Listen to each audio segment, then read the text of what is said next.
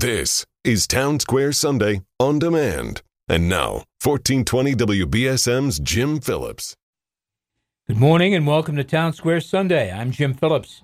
This program airs every Sunday morning and focuses on individuals and organizations working to make the South Coast a better place to live and work.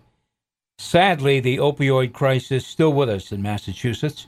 According to state health records, opioid-related deaths in 2022 total more than 2,100. In 2023, preliminary estimates show we're right there, some 2,000 plus opioid-related deaths last year. Despite all the education, all the warnings, all the steps taken in the last few years, the grim numbers are still with us.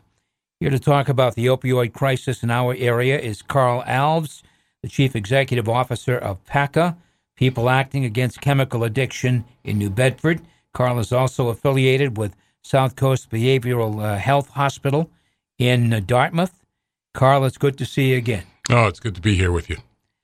Well, Carl, the number of deaths are still quite high statewide. Even one is obviously too many, but we're still getting over 2,000 people dying because of overdose using opioid drugs, some laced with fentanyl and other terrible kinds of toxic chemicals.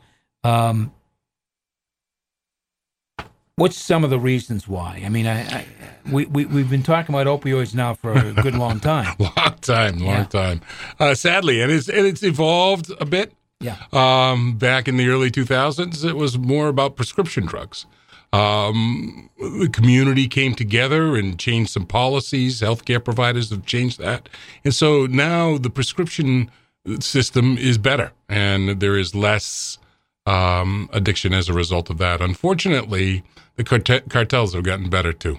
And so they've been more sophisticated in the development of their drugs. And so as opposed to the organic heroin, everything's pretty much fentanyl now, and it is chemically based, so there's no growing seasons, there's no picking, it is all done in a lab, and they're a lot of times putting it in pill form, so people think they're taking a prescription that they bought off the street, but it's actually, a drug, illicit drug dealer source. Yeah. And here in New Bedford, in Greater New Bedford, the tentacles of the cartel have, I think they've always been here, really, but there's a presence. There's no question. There's a presence. I mean, it's a big business, especially now that everything is so chemically driven because the profit margins are just so extraordinary. And unfortunately, the substances themselves are becoming that much more addictive. There are new, as you mentioned in your opening, there are other chemicals that are being put into these drugs, such as xylazine, which is an animal tranquilizer. Now that's emerging with new health-related challenges because it wasn't designed for humans.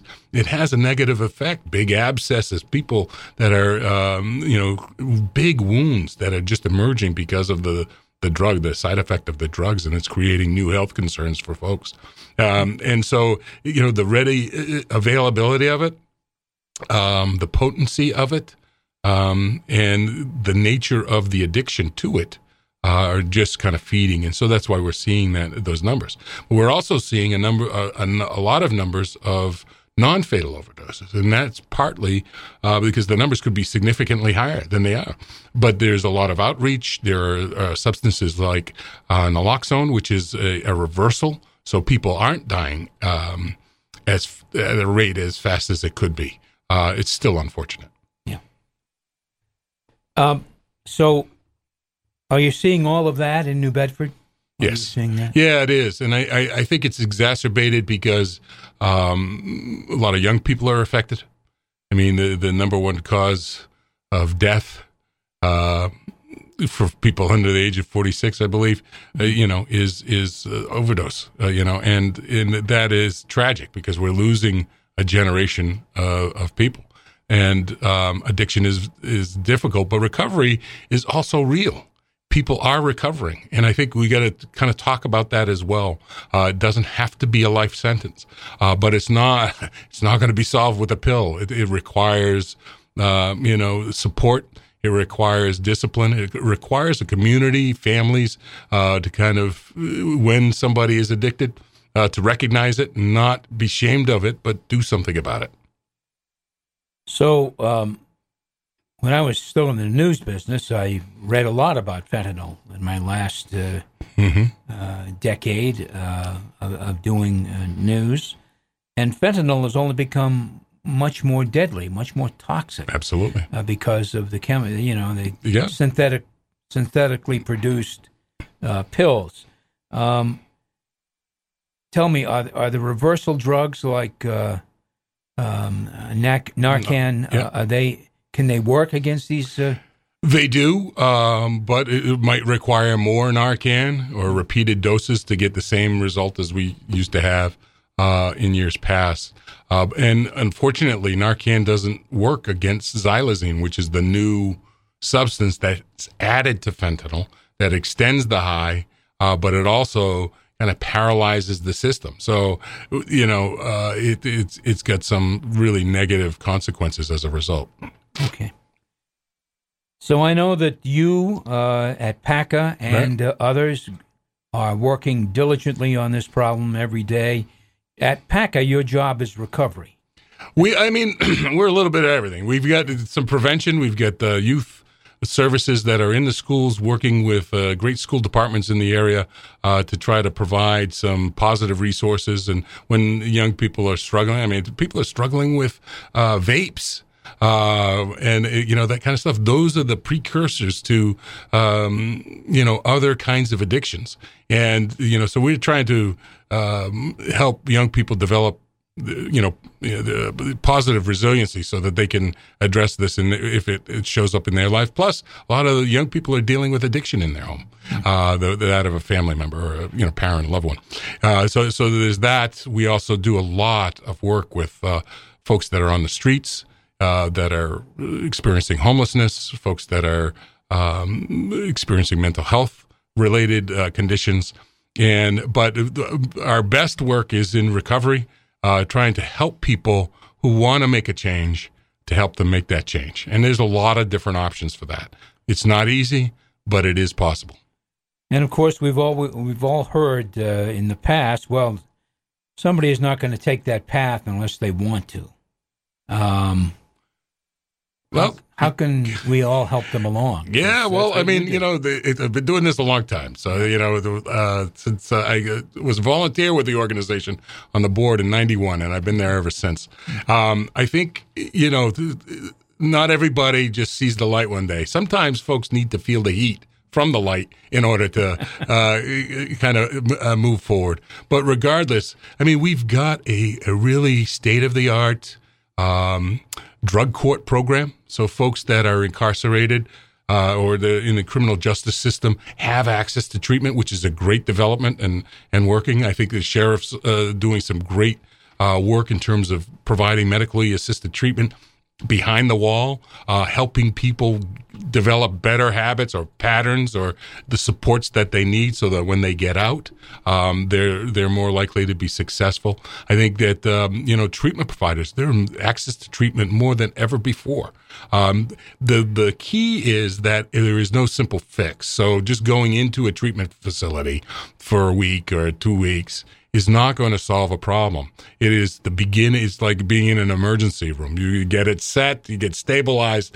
If you don't do the physical therapy afterwards, or you don't do the medication afterwards and stuff like that, you're going to have limited, success. You're listening to Town Square Sunday. I'm Jim Phillips, and my guest is Carl Alves, the Chief Executive Officer at PACA, People Acting Against Chemical Addiction. Before we started this interview, we were talking about what you feel is the number one issue for your population, with people you work with, and that's housing. Yeah. Housing is, important for all of us, including people in recovery or attempting to get to that state. Tell us about what you're seeing. We're seeing, more and more people becoming homeless because they're being displaced because they can't afford the current rise in rents, those types of things. There are not a whole lot of permanent housing options for folks to kind of get what they need to stay on the straight and narrow. And, you know, we're seeing an aging of our population. People are just getting older. We just had a case the other day of, you know, the women and men in their 60s, 70s that are living on the streets and it might have mental health issues or addiction issues.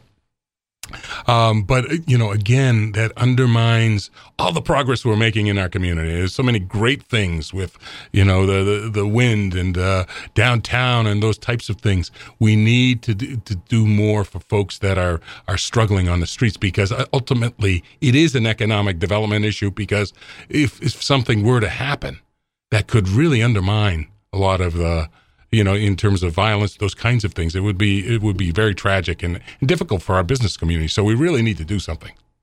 All right. So what do we need to do? And who needs to do it? I think we all need to do something. I think, you know, people, I think we need local investors to open their homes and partner with nonprofits to create space for people in recovery. A lot of times landlords don't want to touch it, don't want to take a Section 8, don't want to do these kinds of things just because the perceived risk. Yeah. And so we need to kind of find ways where landlords can be supported. We've done that in a number of places where we provide support to the landlords so they can do their landlord thing, but also get support so that people can live there. And if people, you know, make mistakes, as people do, then at least there's some positive supports there. And if ultimately there has to be a removal, then, you know, they've got support for that as well. Try to reduce the risk of being a landlord. I think that because there's a lot of unrented apartments. There's a lot of folks that don't want to rent because they don't want the aggravation of it all. And I think we're seeing a lot of outside investment, out of town investment, which creates very much a transactional relationship with folks. And that creates its own set of problems. This particular circumstance you described, yes. Do you have some success stories with it? Absolutely. I mean, we've run our Step Up program since the late 90s. And you know, over that period of time, so many people, probably about 80% of our population, have gone on to independent living and, you know, taken over their units and lived productive lives.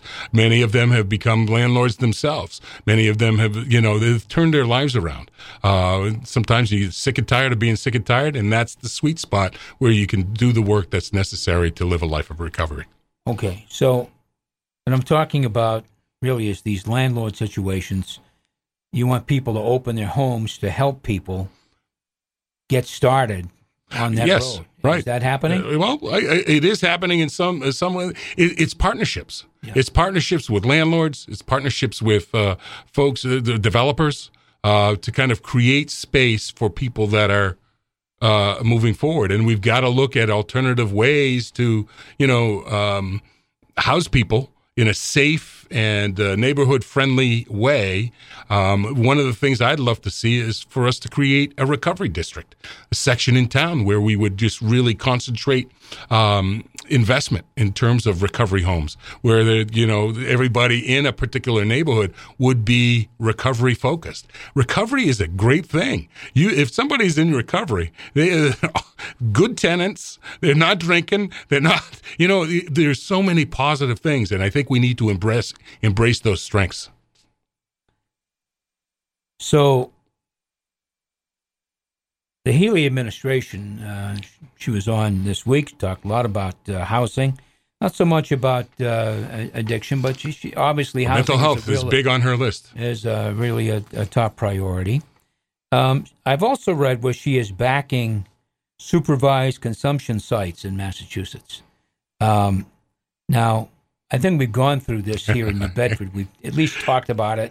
Well, there's been some motions against it already. So, yeah.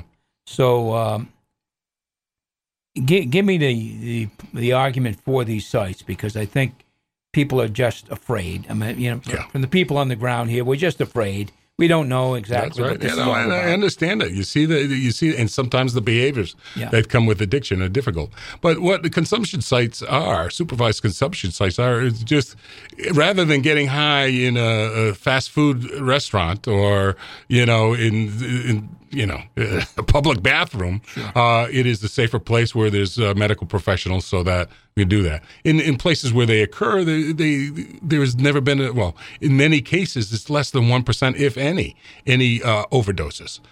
So it's carefully monitored. Plus, it creates a venue where people can learn to trust, get some supports. Because what happens is people get moved along, or they get incarcerated, and and that sort of thing. Everything is very transactional, and it takes time for people to kind of develop trust and belief in their own selves in order to do the work necessary. So it's an opportunity for connection. I mean, I it's not an argument that I make locally because there's so much opposition at this time, and I'd rather focus on let's create more housing. And, if that becomes an option later, it did. It's just like needle exchange. Yeah. It was vicious, not vicious, but I mean, strong opposition to it in the mid-'90s.